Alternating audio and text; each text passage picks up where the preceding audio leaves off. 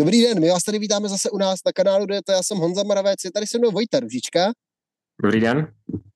A my se dneska podíváme na další vlastně novinky ze světa cyklistiky. Ještě teda nemáme otevřený ten přestupový trh, ale už tady máme další záplavu závodu. Podíváme se na Czech Tour, podíváme se na klasiku San Sebastian a podíváme se i na ženskou Tour de France, na ten největší ženský závod roku.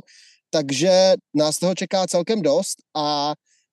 to všechno nás dneska čeká. Zase měníme teda vysílací prostředí, takže dneska točíme, dneska točíme ze Zoomu. Já sedím prostřed pole, doufám, že bude dobrý signál, ale tak užívám prázdniny, ale doufám, že i cyklistiku přitom stíhám sledovat. Takže pojďme na to. Začal bych teda klasikou San Sebastian tradiční španělská klasika, vždycky po Tour de France jezdí letos takový, taková dobrá příprava na mistrovství světa. Přišel tam takový ten tradiční mix závodníků, kteří se jednak chystají na mistrovství světa, jednak vlastně se dojíždějí z Tour de France a tak podobně, takže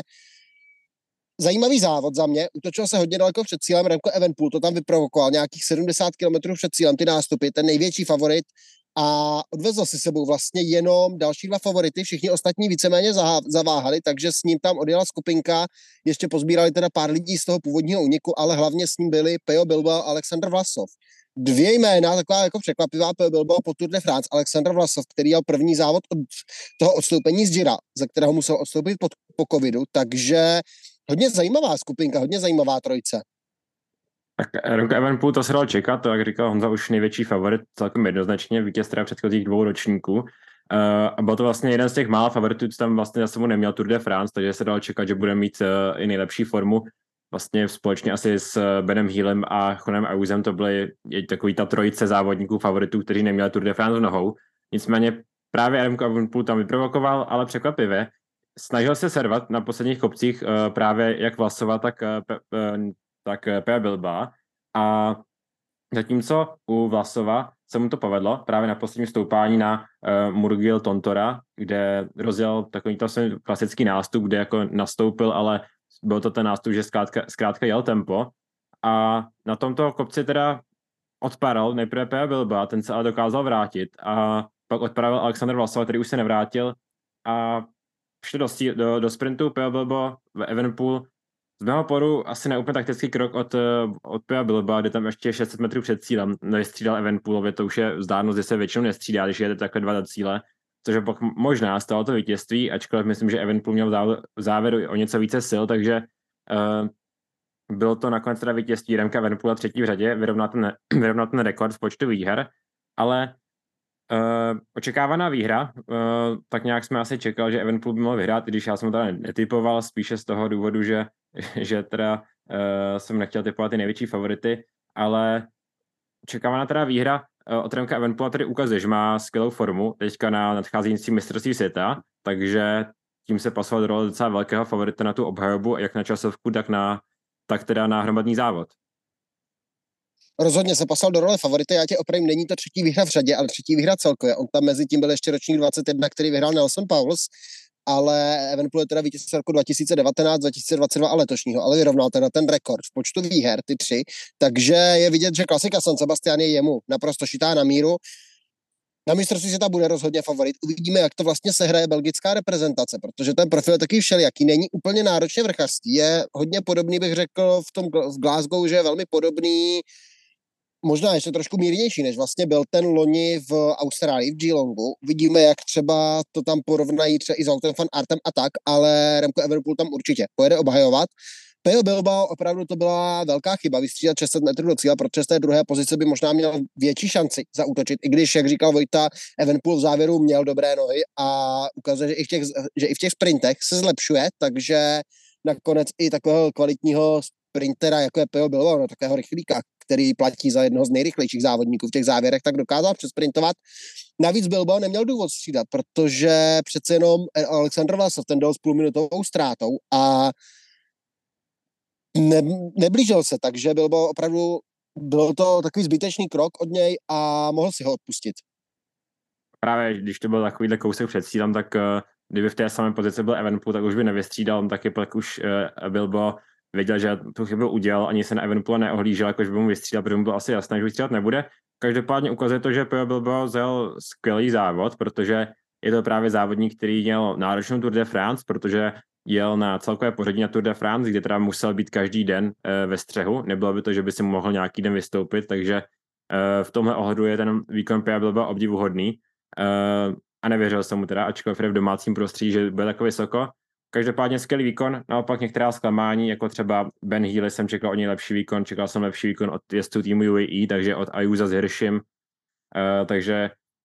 to bylo asi z té zklamání. Naopak i třeba Alexander Vasov, docela překvapení pro mě, že byl takhle vysoko, uh, asi odpadl až nějakou šestistovku před vrcholem toho posledního stoupání, takže to jsou taková ta větší překvapení toho, uh, toho klasiky San Sebastian, každopádně závod, který nesklamal, uh, řekl bych, že zajímavý, ale pojďme teda na ten největší závod, který se na naší půdě, nebo jezdí na naší půdě, Czech Tour, uh, čtyřetapový závod, který přilákal některé silnější týmy, především asi tým Jambo Visma, uh, pak tým Bora, Izrael, Intermarché, Uno X, to byly takové ty hlavní taháky, které přijeli. Přijel teda i Chris Froome jako ta největší hvězda, ale nicméně rozhodně ne ten největší favorit na celkové pořadí, protože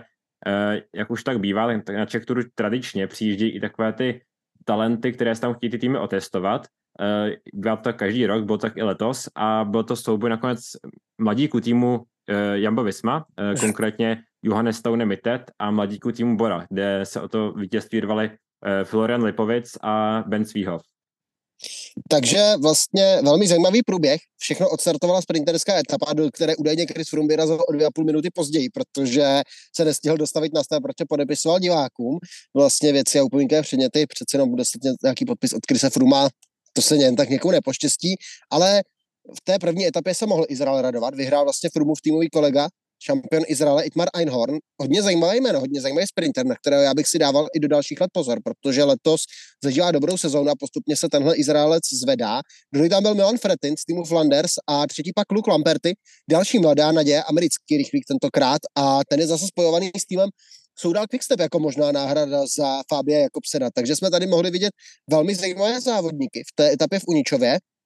ale hned druhý den cel na pustevny a tam Florian Lipovic zničil všechny své soupeře, celé to celkové pořadí, vyhrál před, před Perem Strandem Hagen, Hagenesem, což je vlastně další mladík týmu Jumbo, teda Jumbo, a třetí tam byl bratr dvojče, uh, Tobiase Haalanda Johannesen Anders Haaland Johannesen, který tam vlastně dojel před stíhací skupinou, ve které byl pak Adam Toupalík, Ben Svího, prázdňovaný Johannes Taunemitet, Jakub Otruba tam byl, Michal Hesman, další z těch talentů, další z těch talentů vlastně týmu, týmu Jumbo, Karel Vacek tam byl, Marko Frigo z známý jezdec z Žira a tak, takový ten hlavní balík. Takže to byla ta druhá etapa na Pustevny a Královský den přinesla ta třetí etapa na, čes, na Červenohorské sedlo.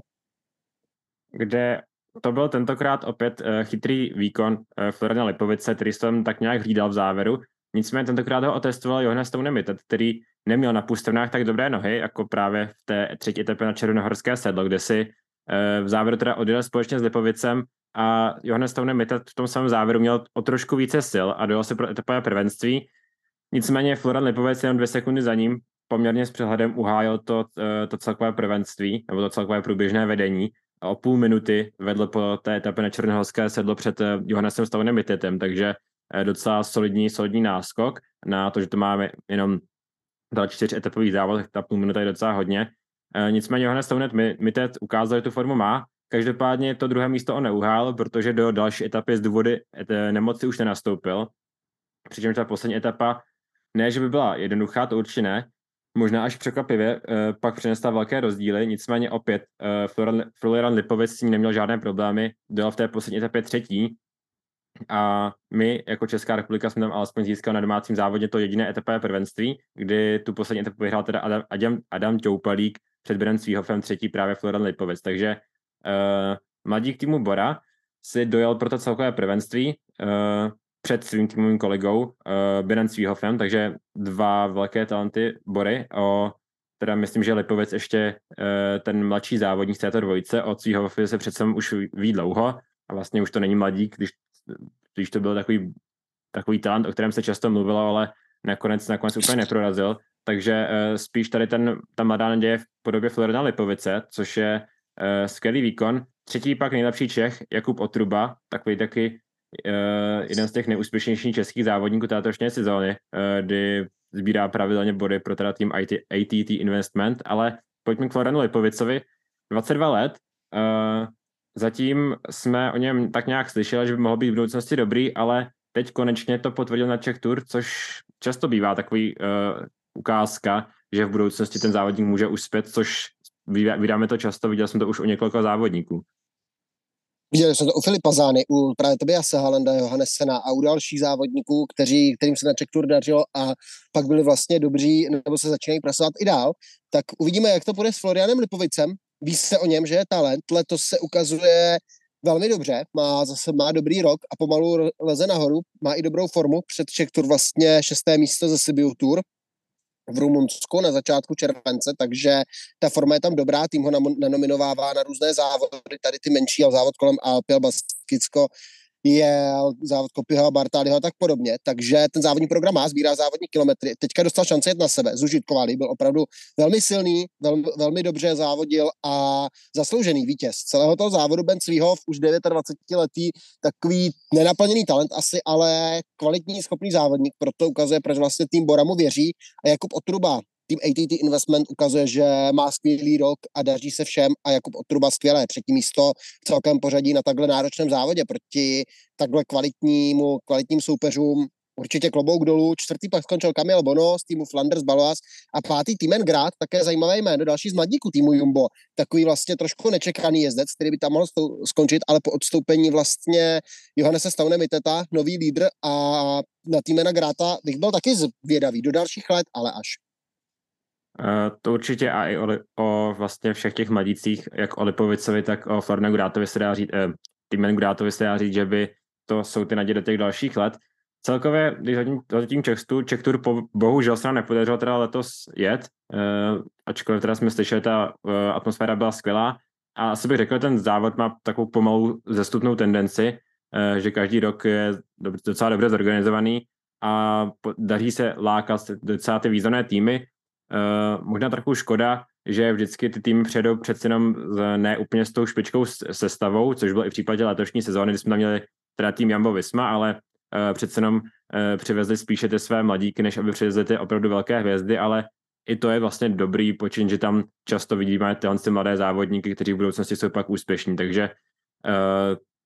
Czech Tour asi povedná akce, uh, uvidíme, jak se do příštích let posouvat, samozřejmě nějaké úvahy o posunu do World Tour jsou hodně předčasné, přece jenom to je hodně daleko. Teď bychom se měli spíš o tom posunu té vyšší kategorie, o tu jednu nad, kde my jsme vlastně jako Czech Tour mohli se zařadit po bok závodu, jako je závod kolem Dánska, kolem Slovenska a takovýhle závodu. Takže tam by asi taky měl se Czech Tour a asi nejde úplně špatným směrem v tomhle ohledu.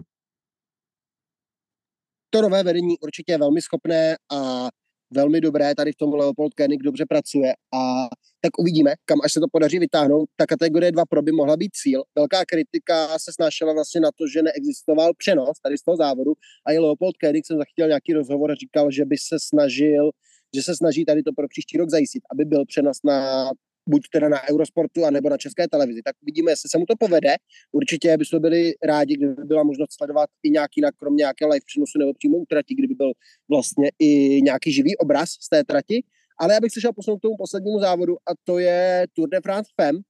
avec Zwift, takže ženská Tour de France. A letos podle mě nabídla velmi dobrou podívanou. Zcela si ten závod teda podmanil tým SD Works, protože hned v úvodní etapě v Clermont-Ferrandu ujela Lotte Kopecky sama 41 vteřin vlastně vyhrála a pak dalších šest etap vezla žlutý trikot, tam vyhrála před Lorenou Vieves a Charlotte Kohl, ale Lotte Kopecky klobouk dolů, tady před tím výkonem, velmi, velmi dobrý výkon, tady v takové klasikářské etapě si dojela pro cené vítězství. V druhé etapě do Mouriaku pak ujela vlastně taky taková klasikář, klasikářtější etapa. Tam se radovala z vítězství právě Liana Lippert z týmu Movistar před Lotte Kopecky. A třetí den pak přišel na řadu sprint, který ale vyhrála Lorena Vibes, takže největší favoritka, nejlepší sprinterka současnosti před Marianne Foss a Lotte Kopecky, ale Lorena Vibes tady po té etapě vlastně odstoupila, takže tým SD Works přišel o tu svoji lídrini a musel řešit, musel hledat vlastně náhradu. A nicméně ono pak eh, to nakonec zase tak tolik nevadilo, protože těch sprintů už se moc neodehrálo, protože té další etapě zvolněné uh, to byl únik Jary Casteln z týmu Phoenix Decanic, takže uh, ta si dala pro vítězství před Demi Floring, která tam brala teda uh, bonus za druhé místo, získal nějaký náskok na Annie van Vleuten, což byla taková ta úhlavní rivalka v tom celkovém pořadí. Byl to ten dojezd do Rodes, který známe vlastně i z mužské Tour de France, ale uh, následovala pátá etapa, uh, další únik Ricarda Bowenfield si dojela pro etapové prvenství tým Canyon SRAM, opět tam tak nějak zaskočily ty sprinterky, ačkoliv teda uh, tady to byl takový početnější únik, kdy tam za ní ještě dala Marlene Reusser, Liana Rippert a pak třetí, uh, čtvrtá teda Lotte Kopecky, která uh, docela s přehledem hájela v těch jako nevyspytatelných etapách ten žlutý trikot, nedělala víceméně žádné chyby. Uh, pak teda přišla šestá etapa a byl to další vlastně hromadný sprint měl být, nicméně tentokrát podcenili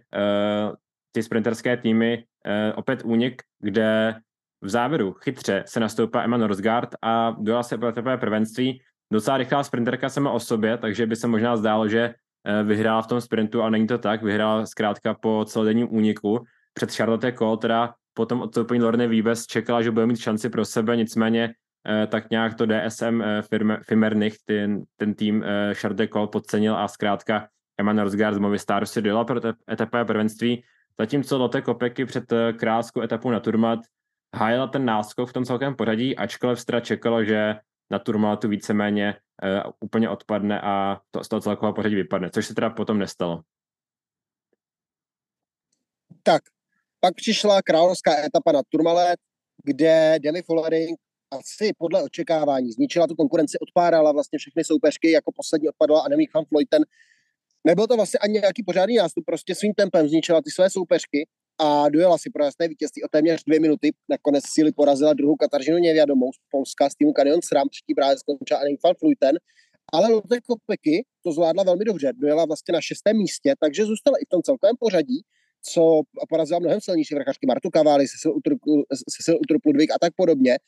což je opravdu velké překvapení od Lotte Kopecky, velká všestranost, kterou nám letos ukazuje. A všechno zakončila dnes etapa do po, taková časovka 22,6 km, tam asi podle očekávání se zase radoval tým SD Works a obsadil tam všechny tři místa na pódiu, kdy Marlen Reusser, skvělá časovkářka, která i v té vlastně, pokud se tu čtvrté etapě naháněla vlastně, ne, v té páté etapě naháněla unik velmi dobře s Liane tak tentokrát si proto vítězství dojela druhá skončila Demi Follering, třetí Lotte Kopeky a nakonec tým SD Works pobral, pobral první dvě místa na tom pódiu, protože Lotte Kopeky díky té povedené časovce přes, poskočila na celkové druhé místo, přeskočila Anika Floyten i Kataržinu Nevědomou. Demi Follering, která bere první žlutý trikot v kariéře, Lotte Kopeky druhé místo, Kataržina Nevědomá třetí za mě úctyhodný výkon, opět od týmu SD Works, jak jsme, jak jsme na to asi zvyklí od nich, ale tady na té Tour de France skvělá dominance. Sice těch etapových výher nebylo tolik, ale vždycky vlastně v každé etapě tam třeba mají umístění do nejlepší pětky. Demi Flowing, která byla největší favoritka, takže potvrdila tu roli, získala a docela jasně dominovala v tom závodě, kdy teda i musela přežít eh, problémy s tou 20 sekundovou penalizací, protože tam vracela po defektu eh, za autem, ale to, jak dominoval na Turmalatu, to jí bylo víceméně pak jedno, že měl nějakou 20 sekundovou penalizaci, protože vyhrála tu celou Tour de France o více než 3 minuty. Ale do té kopeky to je určitě velké překvapení, protože to je zkrátka uh, závodnice velice schopná a univerzální, ale že by byla v těch kopcích takhle silná, to se čekat nedalo. Uh, využila trochu toho nahánění mezi Annemiek van Vleuten a Demi Follering, že tam na Turmalatu byla schopná držet dlouho, ale i tak skvělý výkon druhé místo, s tím se úplně nepočítalo. Eh, trochu šťastně o necelou sekundu přeskočila v cíli pak v té poslední časovce eh, Kataržinu Nevědomou, která teda vyrovnala ten výsledek z toho loňského roku, ale eh, od její, z její strany zase se musíme nechat, musí nechat tady, řekněme tentokrát, ne tak častá závodní vychytralost, kdy tam právě taky nastoupila na turmatu ve sjezdu, vypracoval si velký náskok, ještě před turmátem a díky tomu pak nebyla ani přejeta Anvik van Vleuten a dalšími závodnicemi a pak byla víc, víceméně Eh, hájila to druhé místo až do té poslední časovky, kde byla teda se propadla to třetí, ale chytrý výkon od Kataržiny nevedomé. Nicméně čekal jsem velký souboj mezi Devin Florink a Anwing van Vleuten, který víceméně pak byl celkem jednoznačný. Uh, Anwing van Vleuten jako vítězka Jira i Vuelty byla velká favoritka, ale přece jenom potvrdilo se to, co se asi čekalo, že na Demi Florink na Turmalatu stačit nebude. a docela jednoznačně se to potvrdilo. Takže Annick van Vleuten uh, v poslední kariéře sezóny to obhajobu z Tour de France nepřidala, ale uh, nepřidala ani pódium dokonce, ale musíme říct teda, že uh, Annick van Vleuten uh, už asi nemá nikomu z nás co dokazovat, takže vlastně, že skončila čtvrtá, doufala v nějaký lepší výkon, ale ve finále, ve finále je to závodnice, která je přes 40 let, takže zase nemůžeme od ní čekat zázraky do, do nekonečna. A pak je tady Demi Follering, která má za sebou letos vítězství na stráně, vítězství nad Varsdorflander, druhé místo na ronde, Ardenskou trojkorunu, k tomu to trošku kontroverzní, druhé místo z Vuelty, kdy tam Annick van Vleuten, tam byla taková to trošku kontroverze, kdy tam Annick van Vleuten utočila v momentě, kdy uh, Demi Follering měla trošku problémy, ale další úspěchy přišly pro Demi Follering a ta sezona je zatím korunovaná, korunovaná vlastně vítězstvím na Tour de France, ale pak je tady v plánu ještě mistrovství světa, kde bude taky velkou favoritkou, možná ale ještě větší favoritku bych tam viděl právě v Lotte Kopeky proti ní, takže tady týmové kolegyně a první dvě závodnice z Tour de France na mistrovství světa by to mohl být velmi pěkný souboj. No a pak Adam van Vleuten, Demi Floring, tradiční rivalita u Holanděnek, kde asi Floring teda bude lídr toho týmu, ale Anouk van Vleuten zase v poslední kariéře, v poslední sezóně kariéry nebude chtít úplně, uh, úplně za, za, zaostávat, takže ženská Tour de France, řekl bych, povedený, ro, povedený ročník, uh, za ty dva roky se asi dostala ženská Tour de France, kam chtěla a stala se jako ten nejprestižnější závod toho roku, přece jen, přece jen i Demi Floring vynechala Giro kvůli tomu, aby byla připravená právě na, na Tour, takže se dostala do té pozice jako, jako vlastně mužů, že je to číslo jedna mezi těmi závody, takže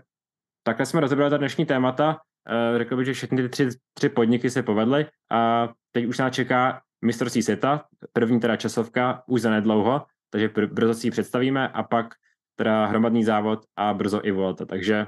takhle děkujeme za dnešek a brzy u mistrovství světa zase nashledanou.